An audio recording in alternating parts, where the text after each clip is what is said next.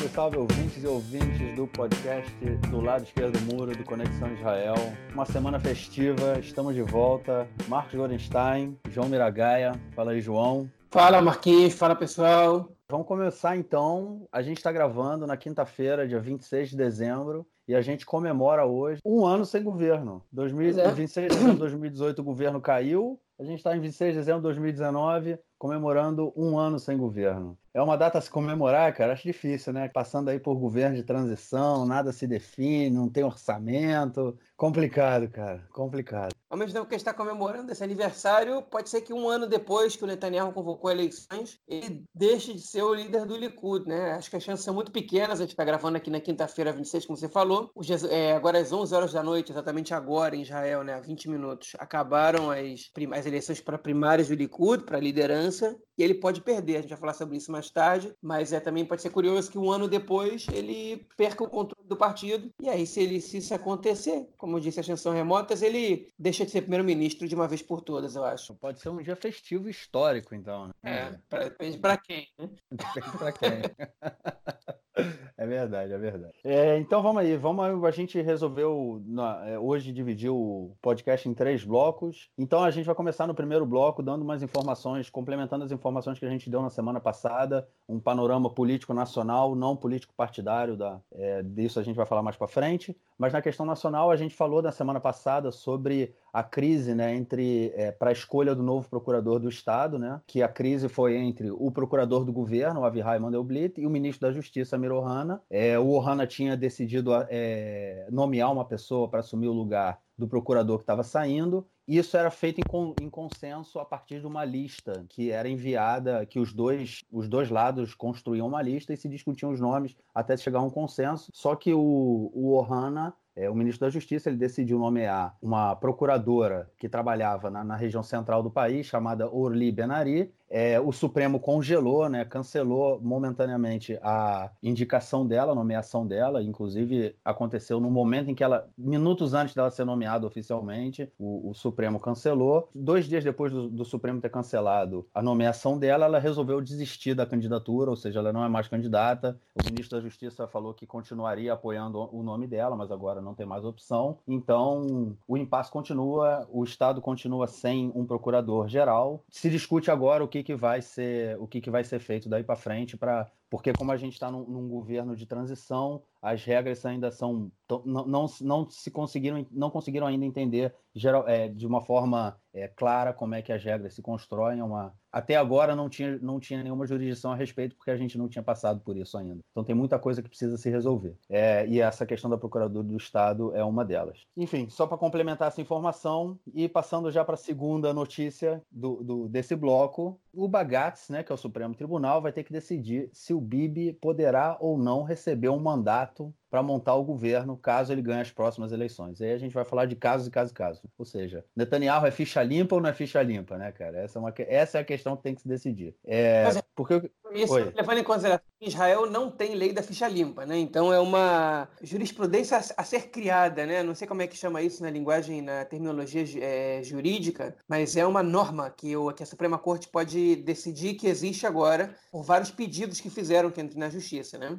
É, pois é, foi justamente isso. No mês passado teve é, uma, um, grupo de acadêmicos entrou com uma petição na Suprema Corte, né, pedindo para que o procurador do governo, né, o Avihai Mandelblit, ele falasse sobre a legalidade ou não de um deputado que esteja sendo indiciado poder receber do presidente o mandato para montar o governo. Eles queriam saber a posição é, da Procuradoria do governo, porque se o BIB, né, caso ele seja escolhido o candidato Likud, e caso tenha maioria nas indicações né, depois das eleições, ele pode receber esse governo, esse mandato mandato do Rivlin, então eles querem saber se o Bibi pode, pode ou não é, receber o mandato caso, nas condições normais temperatura e pressão, ele, ele, ele receba esse direito. O Mandelblit ele tentou se esquivar da, da, do caso, ele falou que não tinha por que responder, porque era uma questão muito, muito hipotética, né? Enfim. E o, o, o Supremo. E ele falou: não, não tem que responder, é muito hipotético, e o Supremo ainda não tem data para para discutir o tema. E aí o Supremo decidiu que vai debater o tema na próxima quinta-feira, dia 31 de dezembro. Não, próxima terça-feira, né? Dia 31 de dezembro. É, eles vão se reunir para poder de, é, debater é, sobre essa legalidade ou não. Ou seja, até o domingo, dois, de acordo com a legislação, até domingo, dois dias antes do Supremo debater, o Mandelblit tem que declarar a posição dele. Ou seja, na verdade, também o Supremo falou: ó, você não quer falar nada,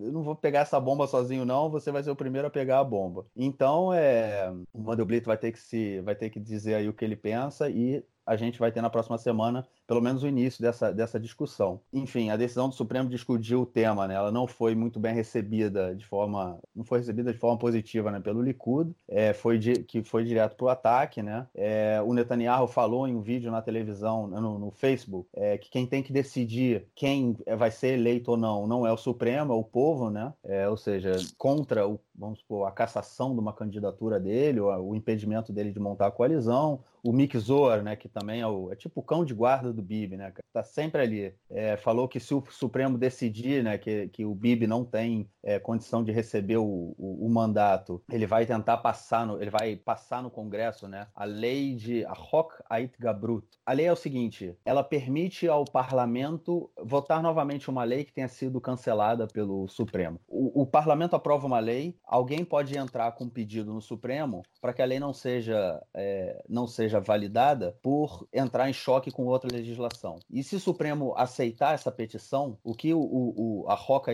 Itgabrut faz é voltar essa lei para o parlamento e caso o parlamento aprove novamente, eles passam por cima da decisão é, do Supremo. Então ele falou que, ou seja, eles tiram um pouco da, da tiram muito, né? não um pouco, mas muito uma força do Supremo é, no caso de decidir sobre a legalidade das leis, né? E isso é, faz parte dos ataques que o Likud vem fazendo ao Supremo já a gente já comentou sobre isso, tem já tem alguns anos, né, que isso acontece, não é nada, não é nada novo. Enfim, vamos ver aí o que o Supremo tem a dizer e o que você tem a dizer sobre isso, João. Tá, é, vamos lá. A gente tem muito para falar sobre essa briga, não só do Likud, mas da, da direita como um todo contra, contra o judiciário, não diria nem contra o Supremo, contra o judiciário de uma maneira geral, mas acho que isso a gente pode deixar para outro dia. O que a gente tem que falar hoje aqui é especificamente sobre esse caso do, da Suprema Corte poder é, impedir o Netanyahu de receber o mandato para formar o governo é uma decisão que pode sair a qualquer momento. Né? Do jeito que o Supremo no Brasil, às vezes o STF, às vezes senta para decidir, como decidiu é, na lei da segunda, na, na prisão em segunda instância, ou é na, na, na, resolução se a homofobia era crime ou não. É, o Supremo Israel ele também tem é, esse poder é, o, o Bagatz, né, o, a Suprema Corte de Justiça, é, com ainda mais poder, eu diria, porque Israel, como não tem Constituição, eles se baseiam na interpretação própria deles sobre, sobre as leis básicas, que não foram, a maioria delas pelo menos, não foram escritas com o status de lei constitucional. Né?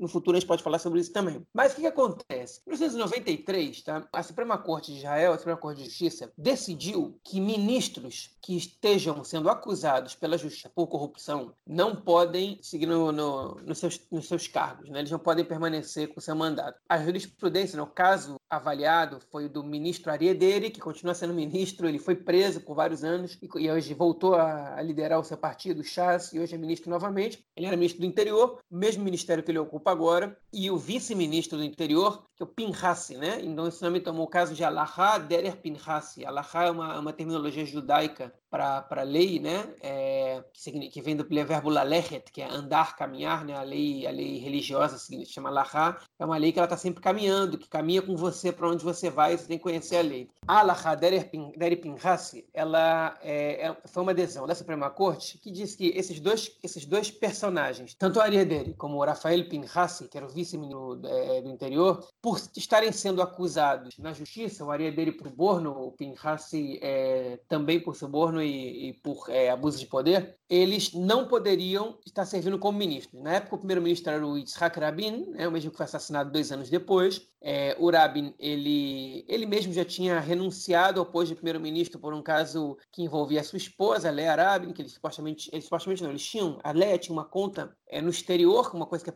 proibida ao primeiro-ministro e à primeira-dama, e ele, ele alegou que ele não sabia, mas ele disse que ia com a mulher dele até o final, com a sua esposa até o final, e que, e que se ela fez alguma coisa é, é como se ele tivesse feito. Ele renunciou, mas nesse caso o Rabin não queria demitir é, nem, o, nem o Deri nem o Pinhassi, porque ele dizia que é, ele tinha esse direito, cabia ao primeiro-ministro decidir se eles podiam fazer parte do governo ou não. E a Suprema Corte decidiu, naquele momento, que ministros é, acusados na justiça, né, que foram indiciados, e que o Yoichi Mishpatim, no caso o procurador-geral, recebeu essa acusação é, contra eles, eles estavam no papel de réus na justiça, não poderiam servir como ministro. E ele foi obrigado a demitir esses ministros, esse caso já aconteceu depois, é, é outra jurisprudência, depois é, é, outros casos depois entraram para essa jurisprudência, e essa lei vigora. Mas essa lei não diz nada sobre o primeiro-ministro, porque na interpretação da Suprema Corte naquele momento, e até agora, né, o primeiro-ministro, ele não é um ministro que possa ser trocado sem que isso afete a, é, a vida nacional de uma maneira geral. Ministros podem ser trocados. O primeiro-ministro, quando cai, cai o governo. Então, enquanto ele não for condenado, né, assim, assim a justiça Israel entende essa situação,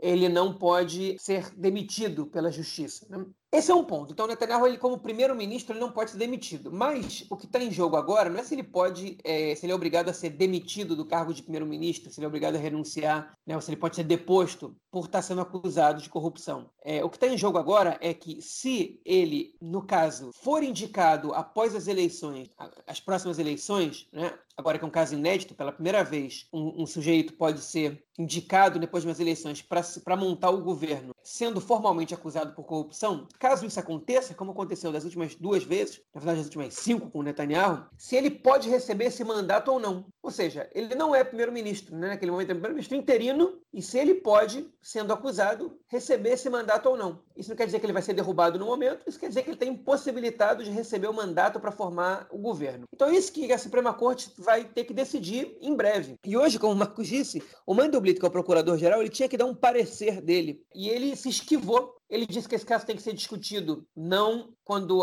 não, não sobre o Netanyahu, mas de uma forma geral. Ele se, se esquivou, ele na verdade disse que não quer comentar esse caso no momento, porque ele sente que vai estar falando só sobre o Netanyahu. Agora, o fato é que esse caso só pode ser discutido quando você, quando você vê a possibilidade disso acontecer. Nunca antes um, um alguém acusado de corrupção podia receber um mandato para form, formar o governo. E o Netanyahu ele foi acusado de corrupção, né, a acusação terminou, ele agora é réu na justiça, depois das últimas eleições, né, das eleições para formar a Knesset 22. Agora está indo em direção à Knesset 23. Então, a Suprema Corte ela realmente tem que debater isso, sim ou não. Né? E cabe ao Procurador de Justiça dizer, eu acho que sim, eu acho que não. E ele claramente, e aí vai a minha opinião, ele está sendo intimidado pelas manifestações da direita contrárias ao judiciário que querem forçar a barra, né, é, é, que estão incitando a violência contra membros do judiciário. Ele foi uma das principais vítimas, acho que ele só foi menos que o Shai Nitzan, que é o principal procurador, não procurador-geral, mas o principal é, promotor na justiça nesse caso,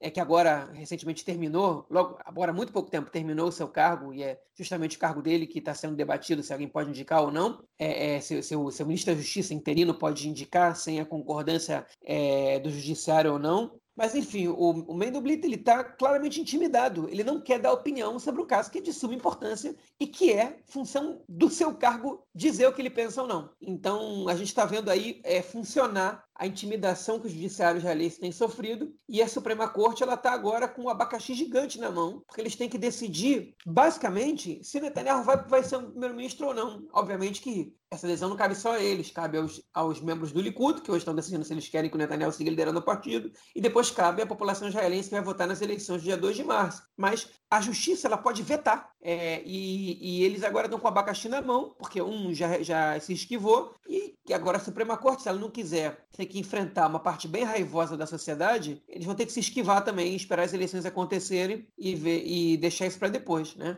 Ou então eles vão enfrentar essa situação e vão ter que lidar com toda essa incitação ao ódio, e, e enfim, espero que isso não tenha consequências mais graves. Mas é uma situação é, muito atípica, muito, muito triste, muito lamentável do momento político israelense. É, toda essa questão ela, ela gira em torno do fato da lei não prever né, o que fazer. E o, por ser a primeira vez e por ser o caso. É, não, eu acho que não é uma questão de ser o caso Netanyahu especificamente, é porque é a primeira vez que acontece. E foi com ele. É, se tivesse acontecido com outro, eu acho que também teria tomado a mesma proporção, entendeu? E, e em cima desse caso é que a decisão seria tomada, porque é o que a lei. A, a, lei não prevê, nunca aconteceu antes, e o sistema judiciário agora tem que decidir. Eu concordo com o que você falou, cara. Estão com um pepino na mão, mas o Mandelblit, cara, eu tava pensando nisso essa semana. É um pepino atrás do outro. Ele tava, ele tem, enfim, teve toda a questão da acusação do Bibi, né? Do, ele, obviamente, foi quem indiciou, optou pelo indiciamento do Bibi. É, a gente falou disso. Depois, essa semana, ou, ou seja, naquele período que ele, do indiciamento, ele já sofreu bastante, né? Muita pancada. Depois, essa semana, semana passada, teve o caso com o Amir Ohana, né? Para indicação do, do, procurador do Estado. Teve também um outro caso que ele tinha que, é,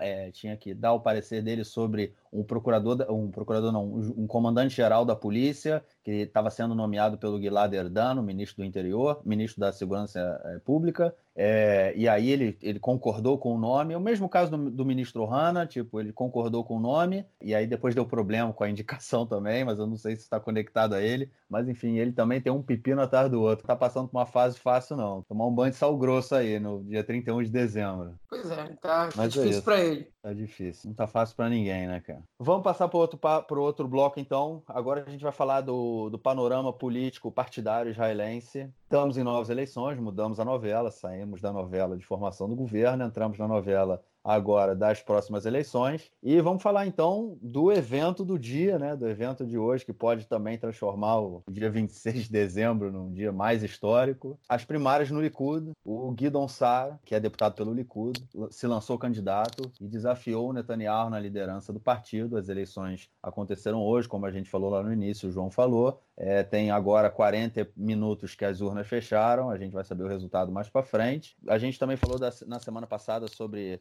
algum, algumas características né, que, desse, dessa corrida eleitoral, que houve milhares de pessoas que foram retiradas da lista de votantes, acusação de um lado, acusação do outro. E uma coisa interessantíssima que aconteceu ontem, nas, antes das últimas eleições, o Netanyahu foi fazer um, um, evento do Likud num hotel em Ashkelon, né, que é uma cidade que fica a pouquíssimos quilômetros, se eu não me engano, a 5 quilômetros da faixa de Gaza, do norte da faixa de Gaza. E o evento foi transmitido no Facebook ao vivo, né, nas redes sociais e tudo mais. E no momento em que o evento aconteceu, foram jogados mísseis né, da a Jihad Islâmica, né, que ela jogou mísseis, lançou mísseis de Gaza para Israel houve sirene, o Bibi foi obrigado a deixar o palco, e naquele momento, né, depois a gente ficou sabendo disso, que ele decidiu por, pelo, pela realização de uma operação para o assassinato seletivo do líder da Jihad Islâmica, é, Abu Alata, que foi morto há um mês atrás, que teve, menos de um mês atrás, que teve inclusive troca de foguetes entre Israel e Gaza, né? Também falou disso. E ontem o Bibi estava num evento em Ashkelon também e a mesma coisa aconteceu. O Jihad Islâmico lançou mísseis, o Bibi teve que deixar o palco, o Bibi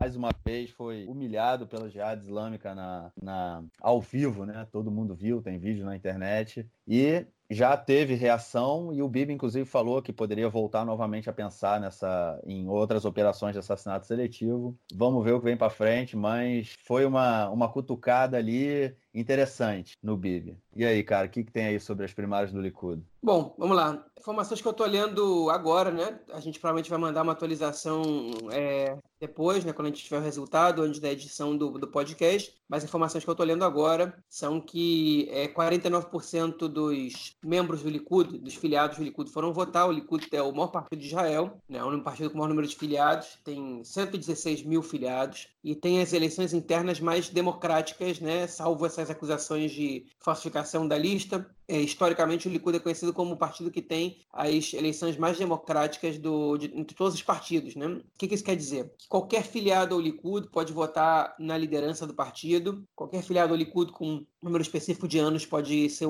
pode se candidatar à liderança do partido, e de, além de você votar no líder do partido, você pode votar, se não me engano, em sete ou oito candidatos para compor a lista diretamente. O primeiro-ministro tem o poder só de indicar dois nomes da lista, um, se não me engano, é o décimo primeiro e outro é o vigésimo alguma coisa, e tem um lugar especial para um representante do Likud do norte, para um do sul, para regiões específicas do país, né? É dentro da lista, é, de, em lugares que são razoáveis que essa pessoa que essa pessoa acabe sendo eleita, pelo que o Likud vem conseguindo nas últimas eleições. Então, é, é, uma, é um sistema de votação muito aberto, que inclusive foi questionado há alguns anos quando o Feiglin, né, que é um Moshe Feiglin, que é um candidato que agora hoje em dia tem o próprio partido, que anunciou que não vai concorrer nessas eleições, que é o Zeut, que significa identidade, ele tentou concorrer contra o Netanyahu e ele filiou mais de 10 mil pessoas ao Likud, que se suspeita, né? Mas a gente sabe que ele filiou muita gente, ele foi com um grupo inteiro para ganhar do Netanyahu nas primárias. Ele não ganhou, ele teve mais ou menos 30% dos votos, é, mas então tem, tem, a gente sabe que tem grupos que fazem isso, né? Tem gente que diz que se o Likud vai ganhar as eleições de qualquer maneira, a melhor maneira de você influenciar no país é se filiar ao Likud e votar nas eleições internas, porque tem gente que vota Likud e não quer nem saber quem é o candidato, muita gente. Inclusive até um grupo de esquerda fez isso, tentavam emplacar candidatos de esquerda na, na lista do Likud, mas não funcionou muito não. Então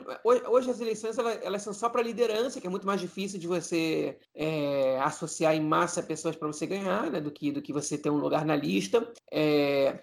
E o Netanyahu é franco favorito por todas as pesquisas que fizeram. Essas pesquisas elas têm a margem de erro muito grande, elas não são muito confiáveis porque porque elas perguntam para eleitores do Likud, não necessariamente para filiados ao Likud, e o percentual de votação para as internas do Likud é muito mais baixo que o percentual de votação nas eleições israelenses. Então, é, essas pesquisas elas não são tão confiáveis, mas elas estão dando uma vitória avassaladora para o Netanyahu, de, na, na melhor das hipóteses para o Sar, Netanyahu ganhando de 80 a 20. Eu suspeito que a vitória do Netanyahu não vai ser tão grande assim, mas é muito difícil que ele não vença. É, acho que ele vai ganhar nos 70 a 30, que não chega a ser uma derrota humilhante para o Sar, mas ela diz muita coisa, né? É, mas eu não posso. Mas é muito complicado que eu fico fazendo comentários aqui sobre um resultado que ainda não vi. Mas enfim, o que se, o que se diz é que 70% de votos para Netanyahu mostra que ele, apesar de tudo, continua sendo inquestionável. Ele deu vários discursos hoje, atacando a mídia, é, convocando os filiados ao Likud para ir votar, disse que os meios de comunicação querem justamente que eles não vão votar, então que, ele, que eles têm que votar para dar uma resposta para os meios de comunicação, como se eles fossem, os meios de comunicação, uma maneira geral, fossem inimigos do Likud, né?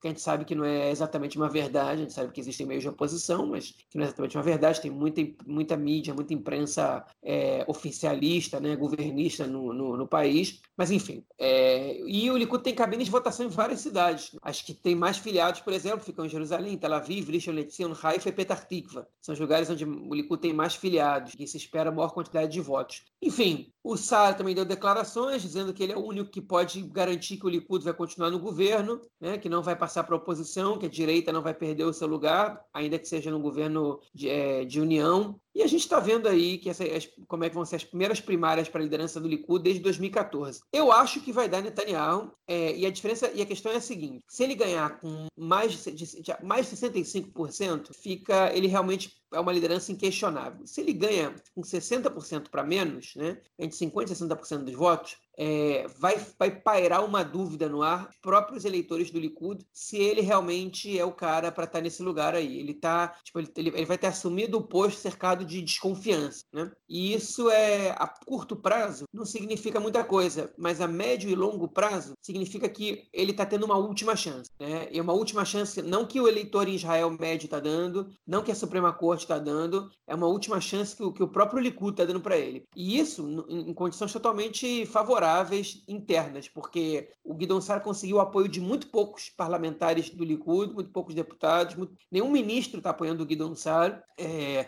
e dos, dos, seis primeiros, na verdade ele é um deles, né? mas os seis primeiros da lista do Likud, né? tirando ele, ninguém está apoiando ele, alguns estão neutros, mas a maioria está com Netanyahu, os principais nomes do partido, os principais é, candidatos, os principais lobbies estão com Netanyahu, então se realmente Netanyahu tiver menos de 65%, não é, é uma vitória de pirro, né? como se, como se diz. É uma vitória que não significa que ele, que ele ganhou com moral. É, mas tudo, tudo é especulação até que a gente tenha o um resultado. Bom, pegando um gancho no comentário que você fez sobre os 60-40, aí entrando um pouco nessa, nesse exemplo aí do 60-40, eu acho que se, na verdade, se a margem de vitória do Netanyahu for pequena em relação ao Sar, e caso ele, numa, na, na próxima eleição, ganhe e não consiga montar um governo, eu acho que a gente tem mais chance de um movimento para dentro do Likud para tirar o Netanyahu, para falar, amigo, agora você perdeu e trocar de líder, né? E aí eles vão ter que se resolver aí, porque tem muito cacique querendo ser, ser o líder do Likud, apesar de agora só o Guidon Sar ter batido de frente com o Netanyahu.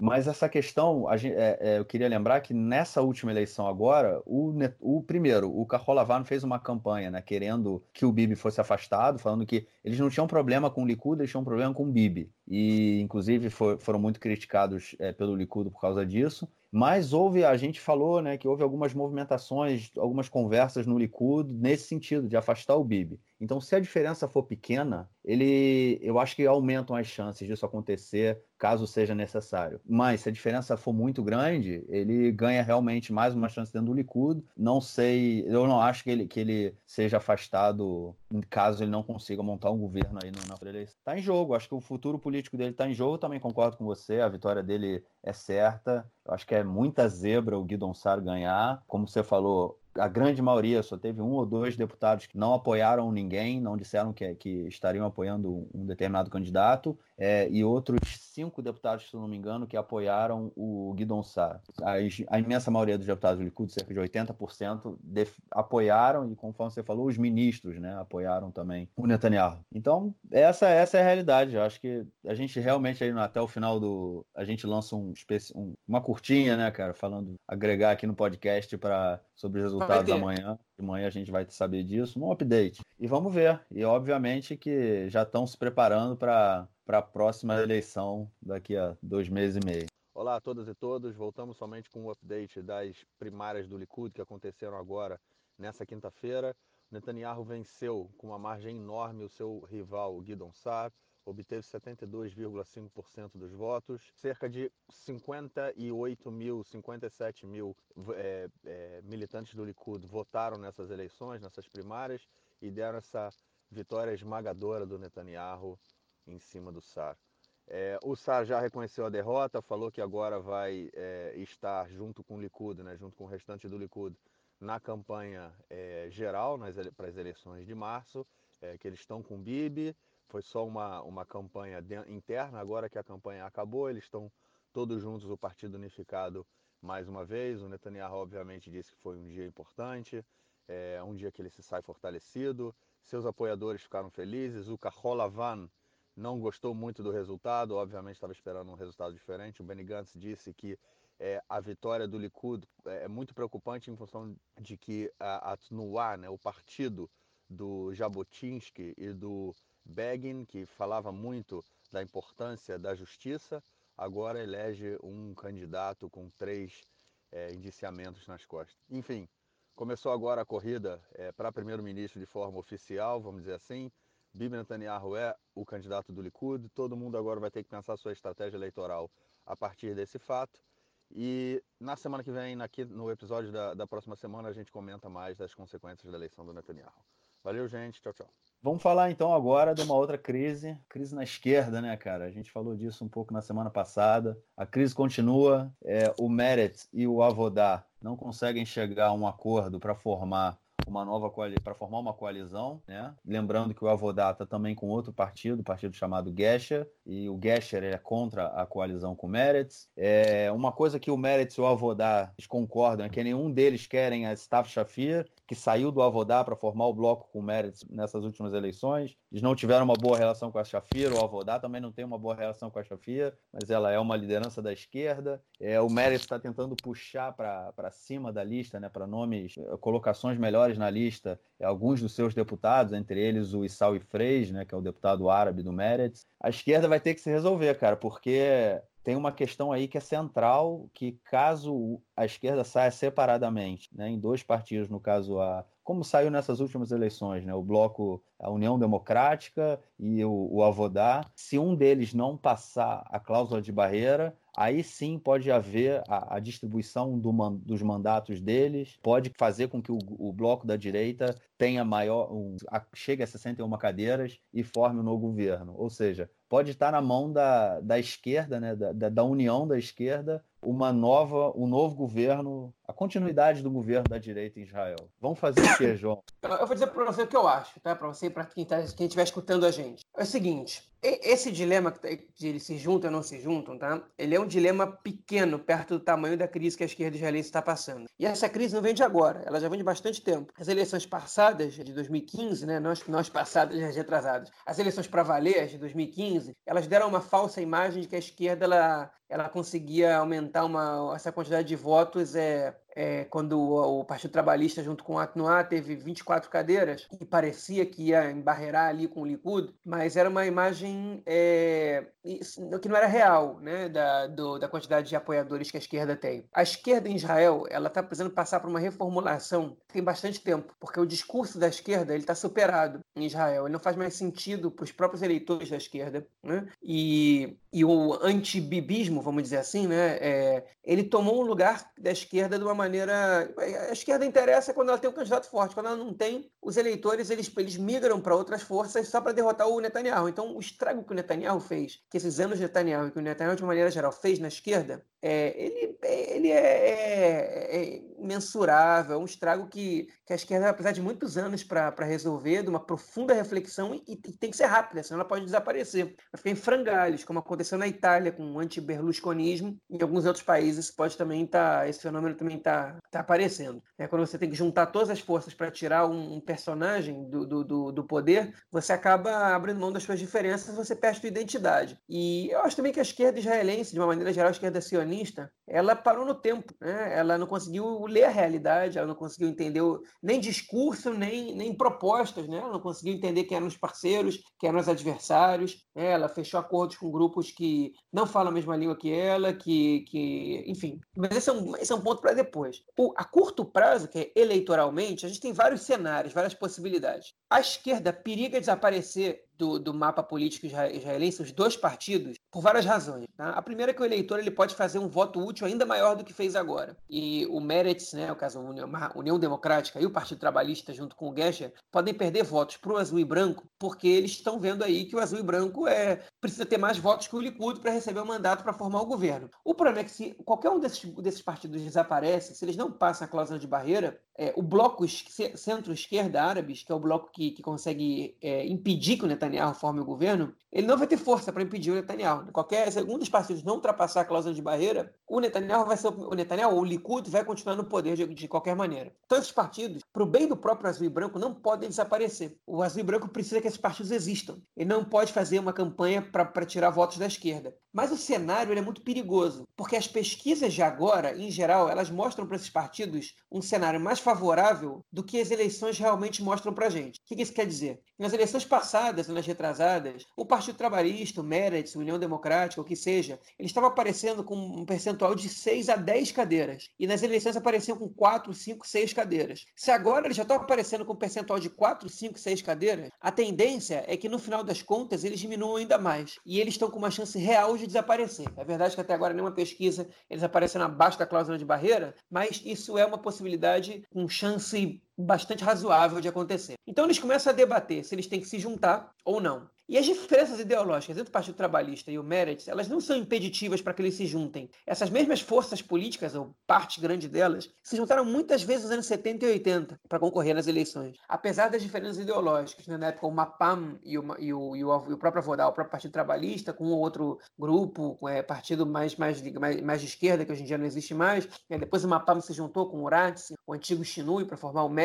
Mas enfim, eram partidos que se juntavam é, sem nenhum problema para disputar eleições, para se fortalecer para poder receber o mandato para formar o governo. E hoje em dia eles não estão conseguindo ver é, essa possibilidade de acontecer. O Meretz quer se juntar com o Partido Trabalhista, né? aí a gente tem quem quer quem não quer. Né? É, o Ehud Barak e o partido dele, eles querem juntar toda a esquerda. Eles surgiram para isso, e para isso eles estão ali. Mas eles estão muito enfraquecidos e muito desaparecidos. A força que o Barak deu para a União Democrática, ela não se mostrou tão relevante, e agora ela se mostra menos ainda. Né? O Meretz fez pesquisas internas que mostram que a força do partido sem é, o Barak e a Stav Shafir é, é, é, é, similar à que eles têm com os dois. Né? O Barak, então... o Barak, inclusive, falou que nessas próximas eleições ele não vai, não quer concorrer, ele não quer estar na lista. Pois é, não vai nem estar na lista. Tá? Enfim, é, na verdade, o Barak ele, ele foi responsável, de acordo com que várias pesquisas mostram, por afastar o eleitorado árabe é, do Meretz. Né? Então, acho que ele entendeu que ele pode ser um fator é, aí prejudicial. Agora, o Meretz e o Partido Trabalhista eles poderiam concorrer em conjunto. Só que o Amir Peretz, né, o líder do Partido Trabalhista, que tem uma, um, uma, um eleitorado razoável, bem menor do que ele achava que tinha, mas tem na, na periferia, nos lugares mais pobres em Israel, ele diz que ele, junto com a Orle assim, se eles se juntam com o Meretz, eles perdem esse eleitorado que eles têm nessa, nessas regiões. A Orle Leve assim, ela não vai juntar com o Meretz, isso é um fato. Se ela não juntar com o, com o Partido Trabalhista, ou que ela vai correr para o azul e branco, ou que ela vai acabar concorrendo sozinha, não passando da cláusula de barreira, como aconteceu já em abril. O que também estão cogitando é que o Partido Trabalhista e o Gesher concorram em conjunto com o azul e branco. E aí, essa é uma estratégia que eles, que eles acreditam que vai ser positiva, porque eles dão força para o azul e branco, eles levam aquele eleitor tradicional do Partido Trabalhista a votar no azul e branco, e o eleitor mais de esquerda vai acabar correndo para a União Democrática. Então, eles evitam que os dois é, não ultrapassem a cláusula de barreira, né? que os, eles, é, eles evitam que os dois não ultrapassem. Eles fazem, isso faria com que a probabilidade que os dois ultrapassassem a cláusula de barreira aumentasse. Essa estratégia me parece razoável, mas um pouco arriscada para o Meretz. Né? A verdade é que, se, se, eles concorrerem da mesma maneira que eles concorreram da última vez, mesmo que todos os eleitores que votaram nos partidos de centro-esquerda continuem votando nos partidos de centro-esquerda, não é garantido que eles vão ultrapassar a cláusula de barreira, porque pode existir um fator aí determinante, que é o aumento da, da votação da população árabe israelense, que é o que os, a União, é, a lista unificada, que é a União dos Partidos de Eleitorado Árabe, está apostando que vai acontecer. Se eles realmente sobem de 13 para 15 cadeiras, que é o que eles estão apostando, aí vai ter partido que passou da cláusula de barreira que não vai passar dessa vez. E só uma união entre os dois partidos de esquerda garantiria a sobrevivência deles em frangalhos, aos trancos e barrancos, mas garantiria. Enfim, essa é a triste realidade que a esquerda está passando, né? porque essa união ela não é ideológica, essa é união por sobrevivência política é, a curto prazo e a longo prazo, se essa reflexão não vier logo, ela vai desaparecer, a esquerda israelense vai desaparecer, porque é, a estratégia do Netanyahu ela foi, teve muito sucesso e a estratégia da esquerda ela foi um fracasso é, é, durante muitos anos. Então, é, não dá para gente botar a culpa só, só num lado, só na competência do Netanyahu. A incompetência da esquerda, ela, ela fala muito alto. Eu queria fazer um comentário sobre a, a, a crise na esquerda, não sobre o panorama político, o panorama político que você falou que tinha que falar, mas agora com, com o seu, sua fala final aí sobre a longo prazo, curto prazo, a esquerda se repensar. Agora foi, foi, foi, cara. Não precisa comentar mais nada. É isso aí. Ou a esquerda, ou a esquerda se recria aqui em Israel, ou senão a gente vai ter um problema muito sério. Não pode levar a, a, a esquerda tem que entender que ela não pode se pensar de eleição em eleição. Até porque se a gente continuar nesse ritmo, né, cara, é uma eleição a cada três meses ou a cada cinco meses. Mas a esquerda tem que se pensar num projeto, um projeto político novamente, novo, é, pensar o, sua, sua ideologia, de, como defender a sua, sua, seu posicionamento político é, e tentar conquistar espaço na sociedade israelense. Senão, eu concordo com você, em breve, breve, tá todo mundo fora.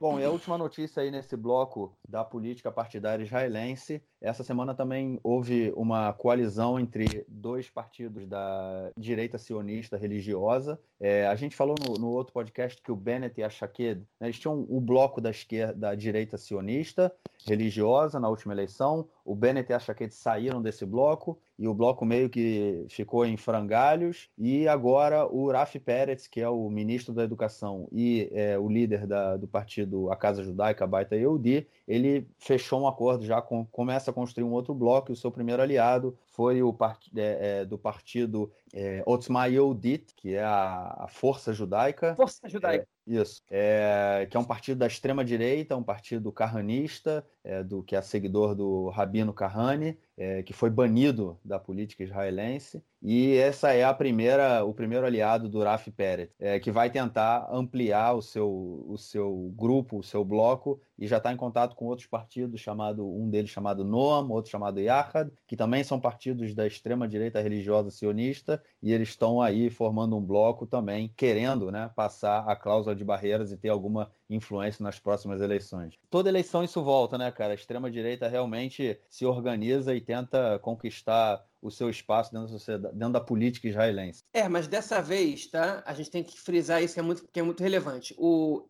os carranistas, eles não têm conseguido entrar na Knesset, né? né? Eles não têm conseguido ganhar as eleições. E quem quem expulsou eles da Knesset, né? quem, quem levantou quando o Meir Kahane estava fazendo um discurso é, e depois fez a lei para que eles não pudessem concorrer, que eles fossem proibidos de concorrer, que, que a Justiça de Israel depois acatou e julgou constitucional, foi, foi o Likud. A tradição democrática do Likud, que, que hoje em dia parece que está se esvaziando, ela que, que mostrou, olha só, com essa direita a gente não compactua. É, isso aí é racismo, porque eles estão aí falando que, que, sei lá, que os árabes têm que ser colocados em, trens expulsos de Israel e tal. E quem, quem recolocou eles no mapa político de uma maneira visível e com chances de voltar à Knesset foi o Netanyahu. Quando viu que, é, que ele podia não ganhar as eleições, e fez um negócio com. Ele, ele fez um acordo com o, o bloco A Casa Judaica União Nacional, que estão concorrendo juntos desde 2015, é, perdão, desde 2013, que ele, ele, ele percebeu que com a saída do Bennett da Chaqueta do partido tinha se enfraquecido, ele falou: para vocês ultrapassarem a cláusula de barreira, façam um acordo com, o, com a Força Judaica eles têm lá os seus 70 mil votos, que não são suficientes para entrar na Knesset, mas são suficientes para que vocês entrem. E vocês vão abrir mão de um deputado para dar uma vaga para eles, e eu dou para vocês um lugar do Likud. O número 29 do Likud era para um candidato do, do partido, a casa que eles definiram na hora como União dos Partidos de Direita, desse bloco. Então o Netanyahu colocou eles de volta no jogo. Nas eleições de, de setembro, o Bennett, é, como um cão arrependido, voltou é, é a, ao seu velho partido e eles não precisaram do, carranistas. E agora o Bennett voltou a, a concorrer sozinho, achou que agora ele tem chance, porque da outra vez ele não tinha passado a cláusula de barreira, e aí a Casa Judaica fechou um acordo com, com é, o Força Judaica. Naquele momento que o Netanyahu costurou esse acordo, é, teve deputado saindo do, da Casa Judaica, dizendo que isso era inadmissível, né? ainda tinha gente ali dentro que achava que aquilo era um absurdo. O Rafi Peretz, que é o líder do partido, que foi rabino-chefe do exército, né? o, o exército israelense tem, tem isso, um rabinato interno do exército. Ele não teve nenhum problema em costurar esse acordo de novo com Força Judaica, com os carranistas, né? com, com, com as pessoas abertamente racistas. Né? Acho que o Rafi Peretz ele é o ele é o, o líder do, da Casa Judaica mais de direita, mais radical que a gente teve nos últimos, talvez em toda a história da, do partido. Talvez ele seja mais radical do que o próprio é, Bezalel Smotrich, que é o líder do União Nacional, que tradicionalmente é o partido mais radical do que, o, do que a Casa Judaica, e que ainda não anunciou se vai concorrer em conjunto com a Casa Judaica e, e o Força Judaica ou não. Em geral, o primeiro acordo que a Casa Judaica faz é com a União Nacional, e dessa vez eles ainda não fecharam esse acordo, embora acredito que eles vão acabar fechando. É, o Smotrich não tem exatamente problema com Força Judaica, ele só, os problemas na verdade ali são por questões de, é, de, de, status, né? O, de, de, o Smotrich ele quer ser o número um da lista, o Rafi Peretz também, então eles estão brigando aí para ver quem é que vai ser o número um, quem é que vai receber o ministério tal e tal. O Smotrich hoje é o ministro dos transportes, o Rafi Peretz é o ministro da educação. É, é, essa, é a, essa é a disputa, mas com essa junção aí, com a entrada do União Nacional, a gente pode se preparar que a gente vai ver é, o Ben Gvir, que é um cara racista, abertamente racista, né, tomando posse na Knesset até no ano que vem. Eleições 2019, terceira, terceira chamada. Vamos ver o que vem pela frente. Bom, vamos aí para o nosso terceiro bloco, panorama internacional, algumas notícias de Israel e o mundo. Na semana, no domingo, a Síria acusou Israel de ter feito um ataque a alvos militares sírios iranianos né, em território sírio. É, o Observatório Sírio dos Direitos Humanos, que é um, um grupo opositor ao Assad, né, e é baseado na Inglaterra, disse que pelo menos três pessoas tinham morrido e nenhum deles eram sírios. É, e desconfia-se, né, isso foi feito, é, denunciado pelos sírios, né, que, o, que os mísseis tinham, foram lançados da costa do Líbano e atingiram os alvos ali na, na região de Damasco, como já aconteceu outras vezes. Bom, Israel não, não, se pronunciou, não disse nem que sim, nem que não, nem que foi, nem que não foi. E só lembrando que também depois do assassinato do Abu Lata em, em Gaza, né, também houve um outro atentado é, na Síria, né, com, é, que não matou, no caso, o filho de um, uma outra liderança da, da Jihad Islâmica, é, e ataques israelenses a alvos iranianos também, depois do Irã também ter jogado míssil para cá, é, para Israel, da Síria, enfim. É, continua quente lá a fronteira norte, é, e também isso tudo tem uma certa relação, que a gente já falou, falou também na semana passada, da crise que Israel vem tendo com a, com a Rússia, né? Israel passa ainda por uma crise, democr... é, uma crise diplomática com a Rússia, é, tem a Naamá, né, a gente falou dela, Namai Sahar, que é uma jovem israelense que está presa na Rússia, acusada de tráfico. Um hacker russo foi extraditado para os Estados Unidos. Enfim, tem toda uma, uma questão política aí por trás. E a Síria e a Rússia também né, é a principal força política externa na Síria hoje e é quem dá o, o aval e permite que Israel faça ataques a alvos iranianos na Síria. Ou seja, isso também faz parte de todo esse embrólio aí entre, entre, os, dois, entre os dois países. Algo a acrescentar, cara? Sim. É, o Ramatkal, né, o chefe das Forças Armadas, Aviv Kohavi, ele, ele não admitiu é, o ataque, mas ele deu um discurso é, ontem que deu muitas diretrizes de que, de que Israel realmente foi quem atacou, o que parece bastante, bastante provável, né? Se não óbvio. E ele também deu essas diretrizes, deu algumas diretrizes sobre como é que vai ser a política de segurança externa de Israel. Né? Ele definiu, por exemplo, o Irã uma preocupação número um do exército e a faixa de Gaza só número dois. O discurso dele foi um discurso que parece que ele estava preparando a população israelense para um conflito real com o Irã. Né? Não sei se é exatamente uma guerra, mas que o negócio ali vai explodir. Então ele diz que, enfim, ele, ele, ele colocou essas questões, colocou que o Irã está passando armas pelo Iraque é, para chegar até o Hamas, para chegar até a Jihad Islâmica, e que tudo isso é Israel está fazendo o máximo para evitar e que não pode perder oportunidades, porque daqui a pouco vai ser tarde demais. Né? E nessa de oportunidades ele fez um link com o Hamas. Ele diz que o Hamas é um grupo terrorista, mas que atualmente o Hamas está é, com outra prioridade, que é, é trabalhar pelo bem-estar da população local. Que isso, né? Por isso que o último confronto ele foi evitado, não exatamente evitado, foi evitado que virasse uma grande escalada de violência, mas ele vê isso como uma grande oportunidade. Né? Não oportunidade para você sentar e negociar com o Hamas, o cara é um militar, ele não está vendo nenhuma política na história, ele está vendo como uma oportunidade para você é, aproveitar que o Hamas não está fortalecido militarmente e é, dar um golpe final neles lá e acabar com eles em Gaza. Eu não sei a troco de quê, eu não sei que tipo de operação seria essa. Imagino que seria uma operação longa, que custaria muitas vidas dos dois lados, mas principalmente palestinas, logicamente, mas que ia envolver uma cooperação muito grande da população israelense nisso, porque muita gente tem que se alistar, muitos reservistas vão ser chamados e tudo mais. Mas parece que ele está chamando a atenção para isso e que ele só está esperando o novo governo tomar posse, que a gente não sabe nunca quando isso vai acontecer, para que ele,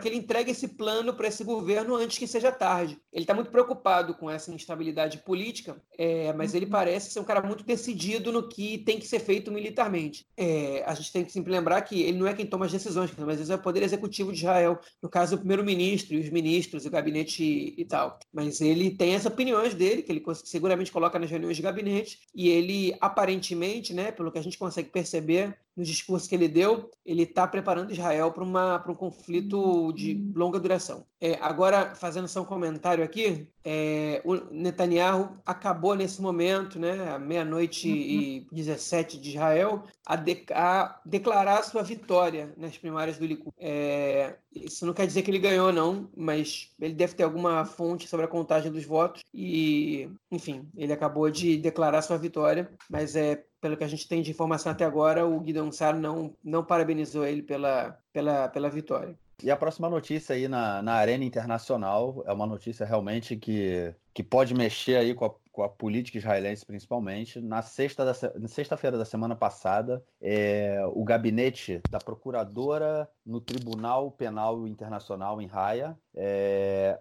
o nome da procuradora é Fatou Bensouda, o, eles decidiram que há bases para investigar Israel e o Hamas é, por crimes de guerra na, na guerra de, 1900, é, de 2014, há cinco anos atrás, em julho de 2014. Foi a operação mais longa, né, Israel em Gaza, durou mais de um mês, né, milhares de mortos do lado palestino, alguns mortos aqui do lado israelense, foi realmente é, uma, uma operação em larga escala, nunca, a gente nunca tinha visto lá. E a Procuradoria agora tenta, o que eles estão vendo é uma questão legal para ver se eles têm é, jurisdição, né, se, se, a, se, eles podem atuar é, também na, nos territórios ocupados, né, no caso, no status de tanto da Cisjordânia, Gaza e Jerusalém Oriental, se eles têm algum poder nessa região por serem é, territórios ocupados em disputa. É, mas todo o processo né, para que se decida se Israel, né, tanto é, políticos e militares, vão, vão ser vão sentar no banco dos réus, pode demorar muito tempo, meses, anos, enfim. Primeiro, eles vão ter que decidir sobre essa questão da jurisdição do Tribunal Penal. Depois começa uma investigação e aí a procuradoria tem que ouvir tanto a defesa, né, quanto, enfim, eles vão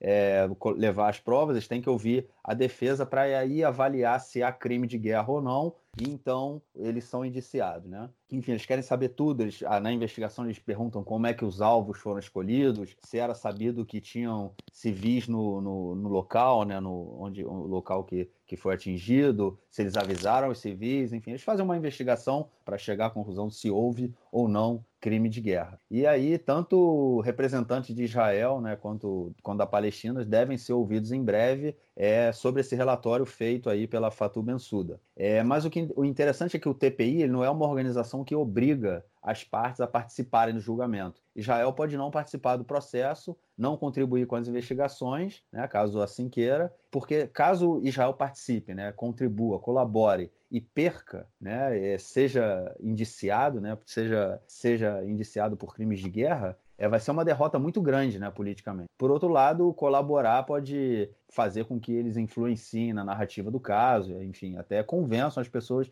de que não houve é, o crime de guerra. E uma coisa interessante é que assim a turma de juízes que julga, que vai julgar o caso, é a mesma que julgou o caso do caso é, Marmara, que era uma flotilha que saiu da Turquia em direção a Gaza em 2010. É, eles foram interceptados pelo, pela marinha israelense, houve morte, troca de tiros no barco, e queriam processar alguns deputados. É, Israel não colaborou né, nesse, nesse caso, e que e queriam o TPI queria processar algumas pessoas por crime por, pelo, por crime de guerra e tudo mais, mas o fato é que depois, depois é, mudaram o relatório, o relatório é, foi refeito e, e, ninguém foi acusado. E aí também conseguiram, já houve na mídia aqui israelense uma série de reportagens sobre a, a procuradora, né, a Fatou Bensouda, que fez um discurso sobre direitos humanos e tudo mais, e ela, ela, no, ela, ela é do Gâmbia, né, e, no, e lá no Gâmbia, é, na década de 90, ela serviu como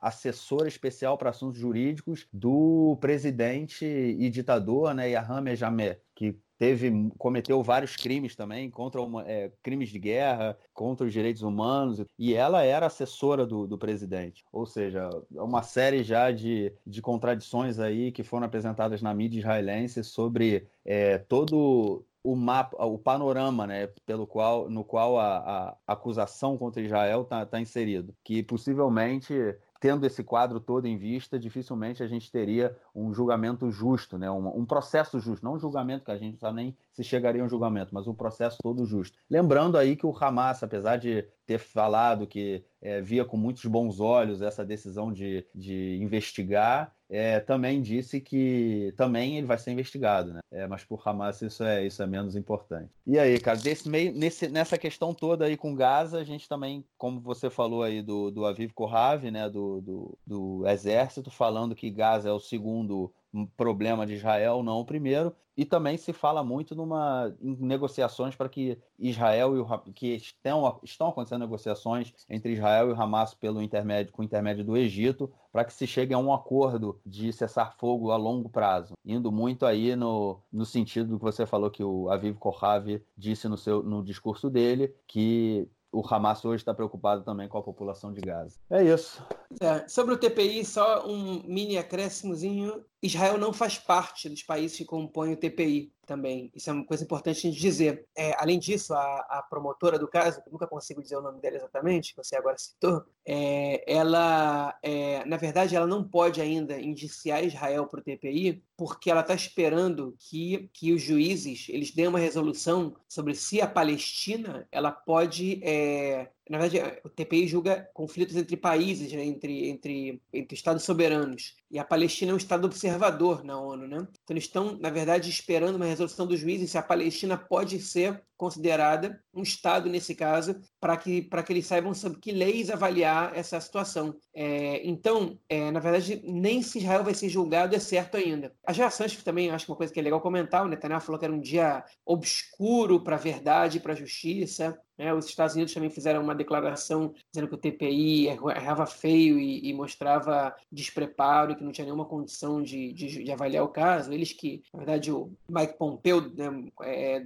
o secretário de Estado do Trump, já tinha dito que, que os juízes que condenassem os Estados Unidos ou Israel, se pisassem nos Estados Unidos, iam ser presos. Né? E a autoridade palestina disse que era um passo histórico, pela primeira vez Israel era indiciado num tribunal desse. Vale lembrar que desde 2015 a Palestina é Estado observador na ONU e que uma das premissas né, que te dá seu Estado observador, um dos direitos, na verdade, que você tem, é que você pode é, acusar um outro país para ser julgado no tribunal de Haia. Então, é, essa é a primeira vez que, que a Palestina está mostrando, na verdade, o que significa ter sido considerado um Estado observador pela ONU, quando muita gente dizia que não queria dizer nada, porque uma das alegações do Netanyahu era justamente essa, que a Palestina não existe. E o Mandelblit, que se esquivou de escrever um parecer sobre se o Netanyahu pode, é, é, pode receber o mandato ou não para formar o governo, ele escreveu rapidinho um parecer sobre os crimes de guerra, negando que Israel tenha cometido isso, mas a primeira coisa que ele escreveu foi a jurisdição israelense não vale os territórios palestinos. Com isso, ele está querendo mandar uma mensagem para o tribunal, para o TPI, que é que Israel, é, como, como a lei israelense não vale lá, ele, ele não pode ser responsabilizado por nada, nem ele nem a justiça israelense. Por que ele fez isso? Porque o TPI é, não julga países, não, não pode condenar países, ele pode condenar pessoas, pode, pode condenar oficiais do exército, pode condenar a justiça do país por ter emitido algumas é, resoluções, pode derrubar uma casa aqui, pode entrar lá, pode fazer isso, pode fazer aquilo e tudo mais. O TPI não está julgando só Israel, eles estão julgando também o Hamas, né, por escudo humano, né, por, também por, por romper direitos humanos, por uma série de coisas. Na verdade, o Hamas está sendo julgado por, por coisas mais, mais, graves ainda que Israel. O Hamas eu não acredito que ligue muito para isso, que se importe muito com, essa, com esse julgamento, mas a autoridade palestina não está sendo julgada nesse caso. Então, eles são os grandes vencedores desse indiciamento que Israel está tentando reverter de qualquer maneira. E no momento em que a gente não tem, a gente tem até o ministro do exterior, né, mas não tem governo, então dificulta qualquer tipo de ação e tentativa de reverter o caso. Mas enfim, vamos, vamos ter esperança, né, cara? Em breve a gente espera ter governo. Vamos ver. Eu já ouvi também, já ouvi na televisão, olha só, já ouvi na televisão gente falando aí que, cara, o Netanyahu não tem problema em empurrar para uma próxima eleição, não, porque isso prorroga também o, o julgamento dele, né? Vai empurrando tudo com a barriga. Não tem problema, mas não. espero que não, cara. Espero que não, do fundo do meu coração. Cara, vamos então para a coluna do Nelsinho, nossa última coluna do esporte, Nelsinho Burd, montando seu recado. Diz aí, Nelsinho. Meu amigo Gorestein, amigos do Conexão Israel, do lado esquerdo do muro, o João que deve estar agora fazendo suas compras ali no mercadinho da esquina, no bairro do Flamengo. Tivemos a rodada do Natal na Liga Israelense de Futebol, na liga principal, na liga que seria a primeira divisão do futebol israelense, jogos nos dias 24 e 25 de dezembro, em pleno o Natal. O jogo principal da rodada foi o clássico da cidade de Haifa no estádio Sami Ofer, jogo este que terminou 3 a 0 para o Maccabi Haifa, que é o segundo colocado da tabela de classificação. O Maccabi Haifa fez 3 e o Apoel Haifa fez 0. O Maccabi Haifa é o segundo colocado, três pontos abaixo do primeiro colocado, que é o Maccabi Tel Aviv, o atual campeão. O Apoel Haifa, que tomou 3 a 0, está na quinta colocação. Próxima rodada traz jogos no sábado à noite, no domingo e na segunda-feira. Para o Réveillon, para a noite do Réveillon, dia 31 de dezembro, 1 de janeiro, não teremos jogos, não caíram jogos na rodada, mas sim poderiam ocorrer, como já ocorreu outrora. Este é o quadro esportivo de um país em que 25 de dezembro e 1 de janeiro não são feriados oficiais. Um grande abraço. Valeu, Nelsinho. Brigadão mais uma vez. Volta aí semana que vem com mais notícias. João, a gente fica por aqui, cara?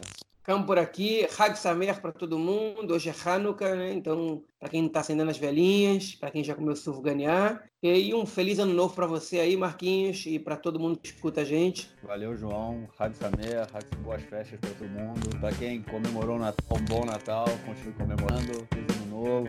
E o ano que vem seja melhor para todo mundo, né? Que o panorama político internacional é, dê uma acalmada e uma melhorada. Valeu, cara. Amém. Grande abraço. Abraço.